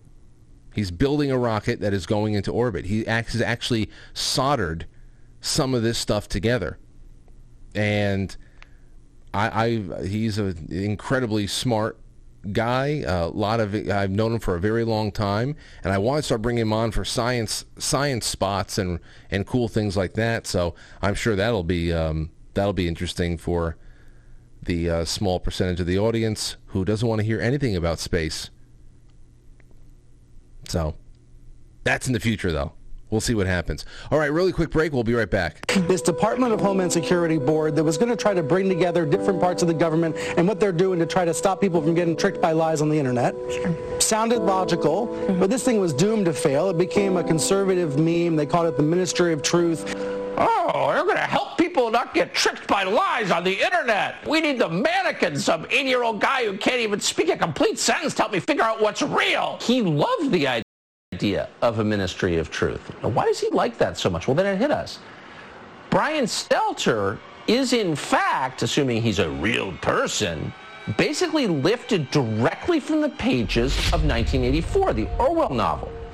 Ask yourself, does this sound like anybody who was a weekend show on CNN? Quote, he was a faddish but active man of paralyzing stupidity, of massive imbecile enthusiasms, one of those completely unquestioning, devoted drudges on whom, more even than on the thought police, the stability of the party depended. Fatality. Was George Orwell a prophet? Yeah, clearly he was. Lulu had a baby, she named him Tiny Tim. She put him in the piss to teach him how to swim.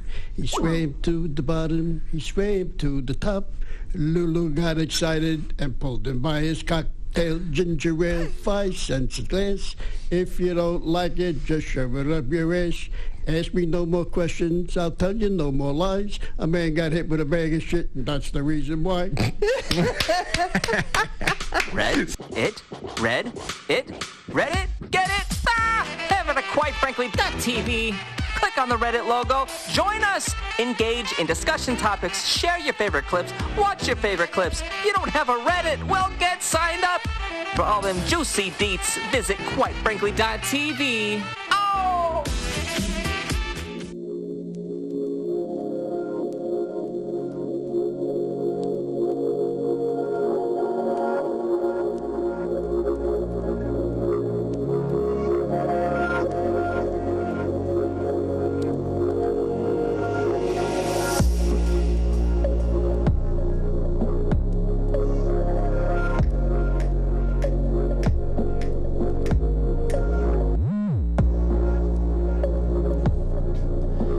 Got into band practice last night, when I got into band practice last night, I told the guys, I said, you know, I just got off air, and uh, in lieu of an intermission, I played the, the, the Vapor music video. And when I came back from that break, I told everybody, you know, we have never played that live. And they're all like, you're right. We haven't. And and we were going to once. So I think that was after after June 1st, Anthony has to have a procedure done uh, to his ear after June 1st, our our date out in uh, in Queens, playing there. But once we get back in the saddle, I think he has to be, you know, resting and, recovering and all that stuff for I, I forgot how many weeks. But I think the first thing we're going to do as a band, I'm going to tell them we got to put a date on the schedule for an in-studio stream again and do an online performance. I would love to play Vapor and uh, and other things. So I'm glad you all enjoyed that. Glad you all enjoyed that. Uh, let's see. Our guest for the evening has just slipped into the uh, has just slipped into the Zoom. Matteo, are you there? I, I am so here. Oh man, it's so great to have you on. Oh my God, I'm. It's it's so good to be here with you. It yes. Really is. Now listen, it's been a it's been a little while. I forget even when you. Uh, when you came on the show for the first time. That was back. I mean, I remember Rob was part of the the story there. But I'm yeah, it was a to... couple months ago. It was a couple months ago, just sort of talking about the natural building world, how we can connect uh, to like resources that don't uh, rely on this system that seems so hell bent on collapsing itself. It was a tremendous night because we learned a lot about your personal story, you leaving the concrete jungle of Los Angeles and, and, and really just looking out into the world. And then now here you are in, in Western New York and you are not only uh, improving upon your own personal lot in life by really uh, by building these in naturally intelligent houses we yeah. were talking about the, the the energy that flows through the house just by by even uh, paying attention to details like where you are getting the clay paint, how you are uh, how you're putting this stuff together, but you are also opening up people's minds and doing um, doing uh, educational seminars and events and all that. And that's why I wanted to bring you on tonight. I know that this spring and this summer is going to be pretty busy for you, and uh, and that you want to open up the door to people who want to expand on this knowledge and become more independent. So, where are we going? What's on your schedule? And what should people know about what's happening? Yeah, that's all good.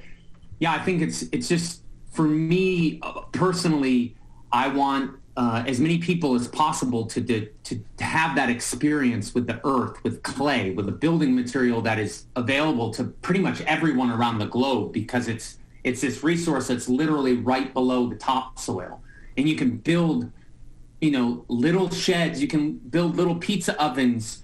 You can, can you can clay plaster your bedrooms or your, your your house, but you can also build homes and little cabins and survival shelters in, in, in things that, that don't require uh, money.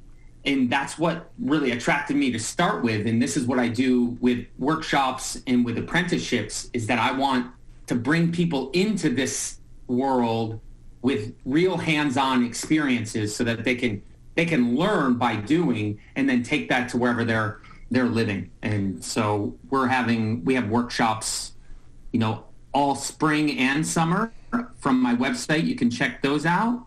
But I'm also wanting to just really speak to your audience here about apprenticeship programs. On my property, we have a 30 foot diameter yurt, uh, which would host an apprentice, which we do often in the summer. We host two week to one month long apprenticeship programs where this summer we're building a straw bale barn, uh, outdoor cob classroom with a pizza oven, so an earthen oven where you can cook anything you, you can in a pizza or in an oven.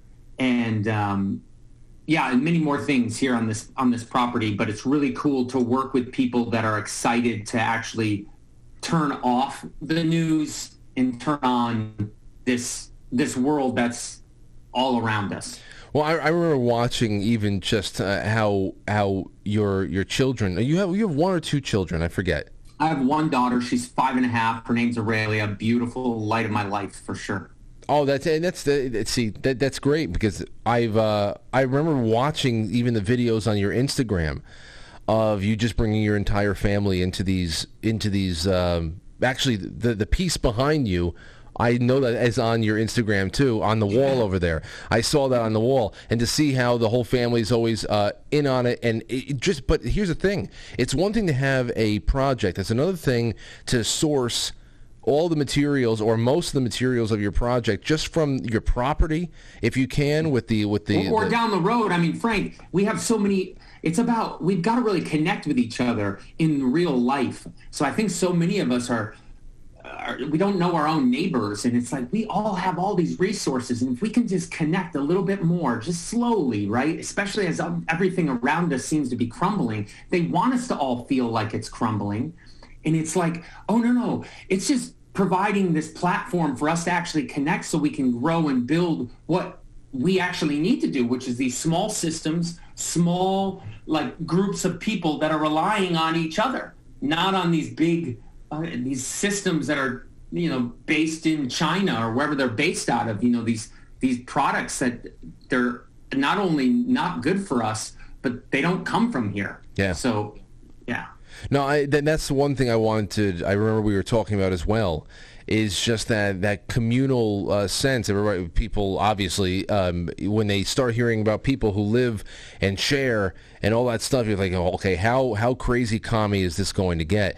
But then when you start, when you push back, all, push past all the stigma, and you realize how it's you and the earth and your family, your house, your homestead, um, your your food, that that bartering and that sharing and that being good neighbors it is the ultimate form of independence. It's the ultimate form of self-ownership. It's what it's really the only way to really protect ourselves in any way shape different shades of it. I know some people are just trapped right now in suburban and urban areas but well, we can do it in the urban setting too. I mean frank i think on some level yeah when you first hear like you build with the earth it's like like no, no, we're clay plastering walls, right? Yes, that's a high-end product or lime plastering a wall. I can be contracted out for these things, but it's like, no, what you're doing is you're inviting people in to make spaces beautiful and healthier, right? We're not using toxic materials. And then neighborly stuff, this isn't about a commune. This is about me getting to know my neighbor down the road whose family's lived here right. for three generations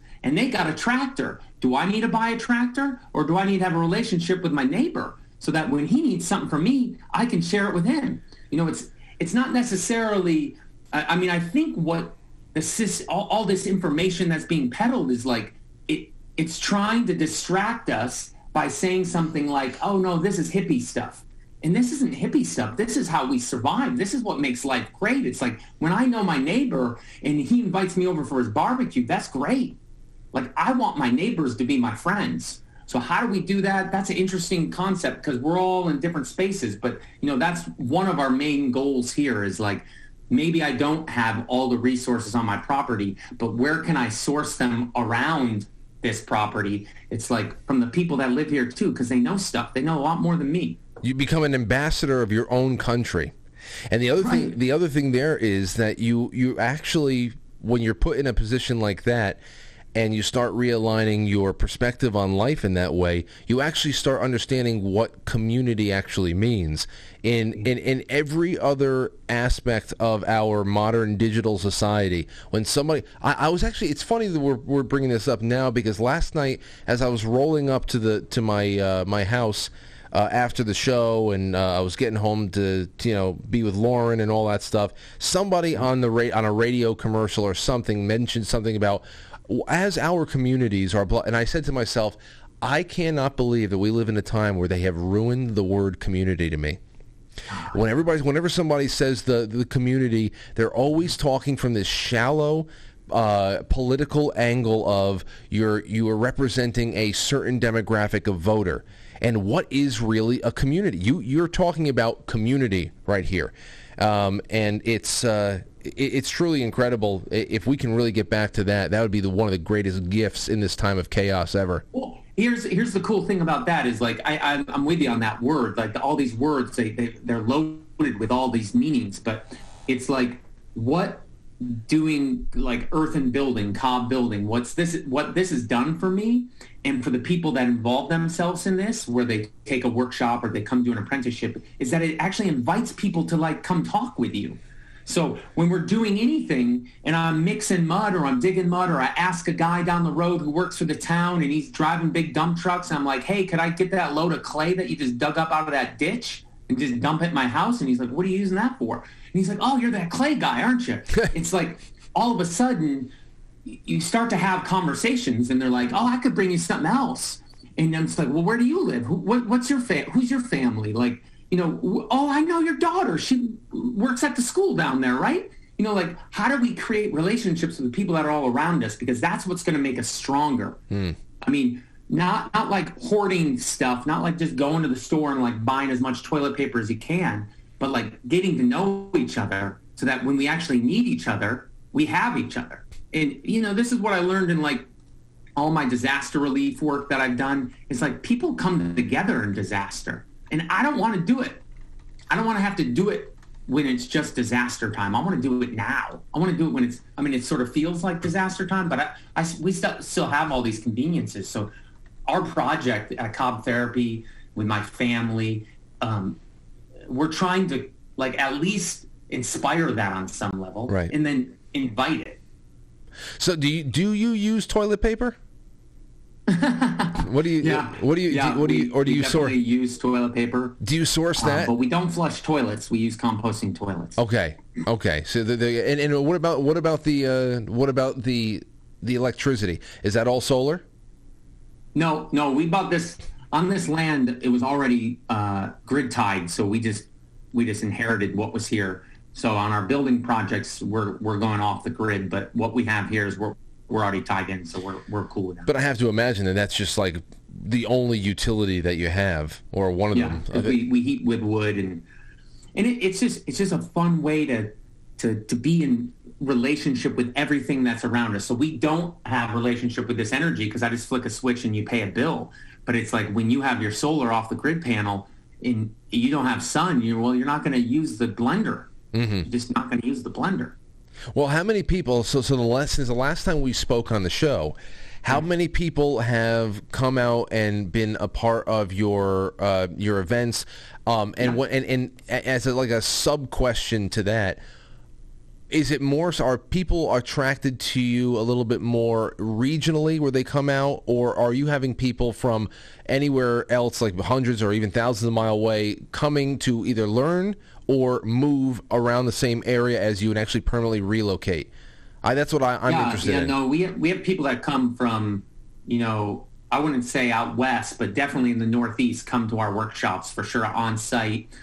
Uh, we have two pizza oven workshops coming up June 11th and 12th and June 18th and 19th, um, where, you know, it's a cool little two-day workshop where people build a foundation using natural stones that we find, and then we build a foundation and then build a pizza oven. And that's really an exciting kind of event for anyone because who doesn't like pizza? Right.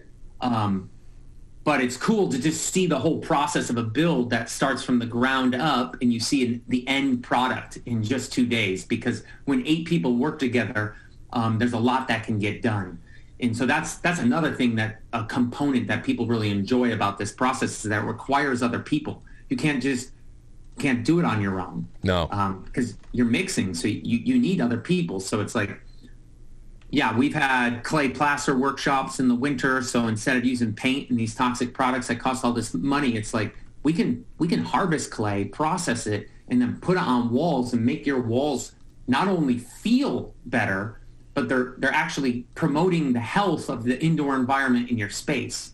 So there, there's all these benefits. There's all these benefits to, to clay because we evolved with clay. So it's like my God, if I listed all the health benefits of why we should be all living in a room full of clay, let alone it, it reduces EMF radiation. And another cool tid, I don't know if I told you this in the last podcast, but it literally it can't be seen through by the by technology.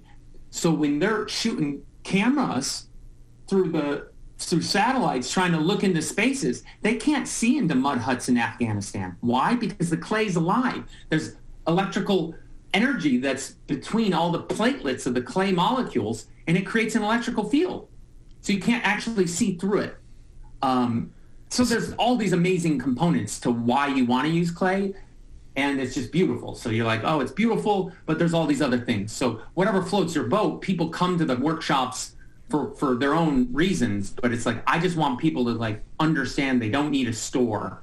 It just Right. takes some time and it takes relationship with the materials and with the people all around you. Yeah, so so uh, that's that's that's a lot of things that I I really took away from the last time we were on the air, just to learn about how your living space can actually really be living. It's alive, and you are you are communing with it, and it's just uh, it's it's incredible. So um. Oh, oh, uh, what about food? Are you uh, are you do a, a lot of permaculture as well? Oh, yeah, yeah, yeah. My wife, my wife does um, some clay plastering with me, and she does some cob building work with me. But she's a uh, amazing uh, plant goddess, I guess you would call her. She just speaks with plants. She's growing plants. We've got all sort. I mean, we're we're trying to do as many perennials as possible. And if you don't know what a perennial is, it just means something that you don't have to plant each year. You plant it once, like a sea berry or elderberry. Are you or 100% currant, e- e- every night? Raspberries, right? And then you don't have to tend them after they get out of their little young stage of life. Right. And then they just provide you food year after year. That's what we're trying to do here. So annual plants are cool, but you got to plant the seed every year and you got to like bring in more biomass and try to figure out how not to let the slugs kill the plants and all that, right? So yeah, we're doing a lot of our own food growth. We're trying to do as much as possible. We do a lot of wild harvesting and Peaches takes people on wild plant walks so that people can identify the wild plants that exist everywhere around us and we call them weeds or we don't even know what they are. We're, we're afraid of all this food that's all around us. And we go to the grocery store and buy this this stuff that's full of whatever chemicals they put in it Yeah. control us, really. The the uh, I, I the, the closest I got to permaculture. Well, I mean, my, my grandparents, they they they planted a, a bunch of stuff. We didn't never really had a lot of lot of uh, room, but the room that we did have, it was you know, uh, tomatoes, peppers, the, every once in a while pumpkin, squash, things like that. But after a while, less and less. And then I do remember being sent on assignments with my brother into the into the the driveway to pick all the dandelion leaves so we can make dandelion salads. And uh, so that was the, that was a lot of that was the extent of our permaculture at one point. Go pick the dandelion that's leaves. great, Frank. That's amazing. That's what they were all eating during the depression, though. Go go pick the dandelions. And um, but but so so how much of your food supply of your your daily um, your daily eating and all that stuff? What percentage do you think is all homegrown at this point? What do you still have to go outsource by uh, through local farms and stuff? Well, I do a lot of trade and bartering. So, like when I go do work at someone's ha- a farm, for example, I just trade them for meat.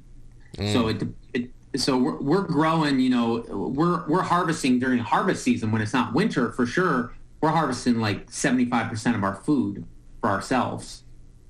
Um, and that's either through trade or that's through like us growing it ourselves and just using it. Like mm. you know, I hunt too, so it's like you know, I, I have this is this is what is available to me at my, uh, in my environment. So this is why I think it's so important with community. I think so many of us get tied up with we should do everything, and it's like, hey, if you live in an urban place, you have other things to add to the what community or whatever we say, the network, right? Our network, and it's like we just have to really value ourselves in that. Where it's like, yo, man, I got all the asparagus. I got asparagus for days, bro. You don't need to buy asparagus but I need help with my website. I don't know, you know, something like this. It's like, how do we trade this stuff? That's what I'm I'm really curious and interested in with with as many you know as many people as makes sense. Yes. So I want to inspire that for nodes to happen in all, all over all, in in in places all over the place, so we don't have to rely on our government or these these corporations that really don't have our best interests in mind. Matt uh, Matteo, uh, it's uh, it becomes more and more important. That's why when you, you reached out to, to check in and we were just we went back and forth, had to get you on the show. We have to check in more and more uh, over time because, as you can see, the world is become one of those places that really is the, the, the greatest selling point or the greatest marketer for those people out there like yourself who are really fully invested in what we are being encouraged uh, in, in, a, in a real dire manner too. We are being encouraged to revisit and to go back to, and it's yeah. uh, it's not only something that would be therapeutic, as you said. There's Cob therapy, and we can get into that again one day when you come back on for a full segment. But uh, not only is it therapeutic, but it could very well be life saving, and. Yeah. Um, so yeah, again, let everybody know cobtherapy.com and, yeah, and and email me. I want people to email me too directly. So it's like Matteo Lundgren at gmail.com. Just you know that that's how I that's that's a great way for us to start communications. If you're like, you know what, I have two weeks, I want to take two weeks off of work, or I have two weeks, or I have a month, or I have this whole July. It's like, let's see if it'll work for you to come out. If you if you're interested in these skills, you want some natural building skills. You want to you want to see how it's all sort of operating on, on this little small scale that we have. You know, I welcome it. I, I welcome you know uh, applications which are literally just conversations with me on email. Mm. That's well. I hope that that takes place, uh, Matteo, and I hope that in cool. all. I, I, have been looking at your uh, your schedule over here. The workshops. You have a lot on the schedule. It looks like you have some some stuff that even stretches already into the fall. Yeah, yeah. I mean, we're building I'm building several things. Sometimes people turn it off to like a private kind of thing, and so then I just invite people locally to like come help us. Oh, is that what the, just, is that what the I X through is? I know you, Frank, and I feel like we got this little connection. It's like I know you have an audience, and maybe there's only three people, but it's like I want those three people to be like, hey. Oh my God, I've never heard of this, or I have heard of this, and there is this guy that actually exists, and he sort of gets it. He gets it on a level that I actually know the quite frankly podcast. You know, like come like learn something, even if it was like for three days, you know, like I want to invite that so that we can like share, we can share and then we can grow. And then when the time comes, we we're ready. We're ready for whatever we need to be ready for. Yeah, we see these workshops all. This is this is wonderful, and I really hope that you get a couple of people inquiring, even if it's just some cross country uh, info sharing and and whatever. There's a lot of people right now that may not be able to travel very far, but are in such desperate desperate need uh, and they have interest in in just finding little practical ways to start to hopefully one day be able to get to where you and your family are and what you're doing for so many other families. Matteo, thank you so much for the time here tonight, my friend. Let me know any anything that I can ever do to to promote an upcoming workshop that you think anybody in the area uh, would would be interested in in particular or anybody who want to come and travel to hang out with you and learn, just let me know. Or we go. You got friends over here. Appreciate you, Frank. All right, man. Have a good one, and send my best to the wife. Oh my God! As to you, Peaches and Aurelia, they they're lovely beings, and they make my life great. So. I know what family's all about, so let's just make it bigger, buddy. Peaches, Aurelia, and Matteo. What a what a trio! I love the names. All right, have a good one, my friend. All right, later. Take care. CobTherapy.com. There you go. We did a little bit of venting tonight. You know, some stuff, not so pleasant things. I wanted to make sure, I wanted to make sure that we had something nice, something solution based, and something hopeful and light to hang our hats on. And it came in the form of Matteo Lundgren. So I have his his link in the description of the video and now we're going to go into our super chats and we're going to get off maybe a couple of moments early because I want to give you guys some time to get over to quitefrankly.tv where it is Rabbit Hole Wednesday. Whole bunch of UFO stuff. UFOs and and more. UFOs and more. So hope that you're all there with us and chilling. So here we go. Over to the foxhole. I want to thank Stove who sends a ship. Stove thank you so much. I'm going to go and make sure that that scratching is released right now. You guys and gals have been so incredibly generous with us over there, and thank you for supporting the network. That is uh, that's the, the chief contributor to the network budget over there with the Foxhole. You guys, through your contributions, are only expanding and growing our possibilities to finally get this to a 24/7 operation in due time. Thank you to everybody over there on Rokfin. Thank you to all of those very, very horny individuals on DLive. Sure they're watching right now and having a good time. Rumble has been especially busy tonight. I cannot thank you all enough. Live Free or Die and and um, PDR and Selling the Farm. Thank you guys so much. Deep Center Press. They're now over to TipeeeStream. One last go through over there. Flange BC. Flange says for grace. Thank you, Flange. Larkstar444. Frank, listening to Vapor. Move my soul. Giving to grace honors my heart. Thank you. Thank you, Lark, so much. And I, I'm sure I cannot wait to get this all over to the foundation and uh, let you guys know what the final tally was. And I will certainly read back any kind of correspondence we get because this is all your giving as well as mine. And uh, like I said, I'm going to match. I'm going to match the first 500. Doc Keck. Oh, that was from before. But I appreciate it still. Thank you guys. That's all I have for you. So tomorrow, I have just been told that Rob is not going to be around tomorrow. The, I think he, I think he has tickets to. I think he's going to go see the Rangers play, or he's going to watch the Ranger game from a place that's not MSG. I, I don't know. Either way, it's Rangers night tomorrow. I was told. So he is not going to be here, but we're still going to do six degrees of separation. I'll be here, and we will do six degrees of separation, and we have some wonderful, wonderful submissions. So we're going to see all of the famous people or infamous people that you are related to or know or come in contact with or have some kind of a strange link to. It's going to be a great night. Thursday and then Friday is going to be great because we have a special guest coming in town. That's right, coming into town. So I'm excited. Thank you to everybody that's watching on Theta, the little jacuzzi room over there, people hanging out. Your YouTube has been lively as usual tonight. Twitch, all the same. We know we know that Twitch crowd, they are a a species unto their own, unto themselves, I should say. And I'm off. Save a horse, ride a conspiracy theorist. There's plenty of us out there. And I will see you tomorrow. Thank you, guys and gals, for the wonderful company and the good humor. Nighty night. I'll catch you on the flip side.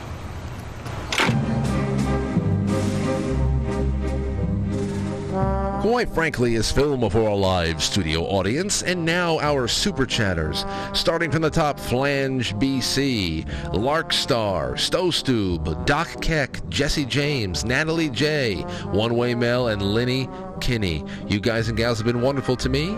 Have a wonderful night and get over to quitefrankly.tv. I will see you there soon. Lots of kooky stuff to fill up the rest of the evening. Nighty night.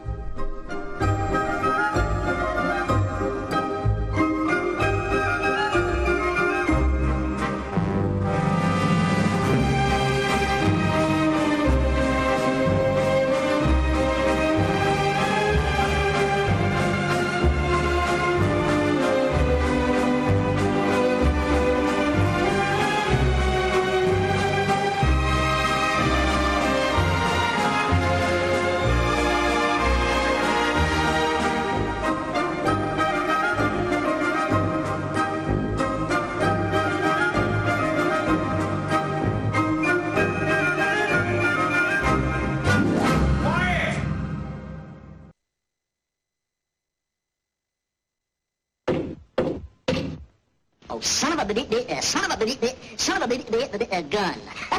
you thought I was going to say uh, son of a bitch, didn't you?